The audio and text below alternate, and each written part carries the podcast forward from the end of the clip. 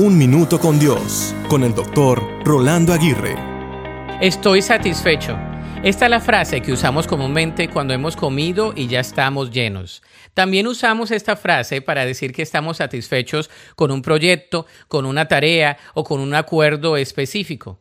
El estar satisfechos es algo momentáneo, porque pronto volvemos a estar insatisfechos. Por ejemplo, volvemos a tener hambre en el día volvemos a sentirnos insatisfechos con alguna situación, volvemos a sentirnos insatisfechos con alguna tarea que hemos realizado o dejado de realizar, nos sentimos insatisfechos con alguna relación, etc.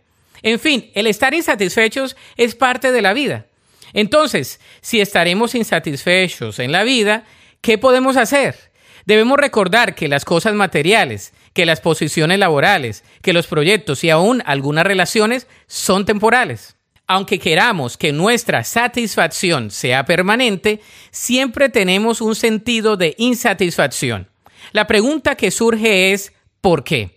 Simplemente porque nuestro destino final no está relacionado con este mundo, sino con la vida eterna. En otras palabras, no estaremos totalmente satisfechos en esta vida temporal hasta que lleguemos a la eternidad.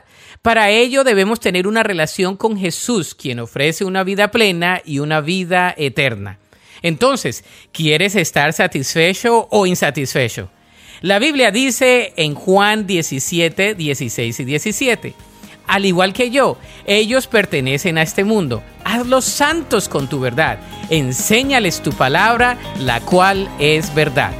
Para escuchar episodios anteriores, visita unminutocondios.org.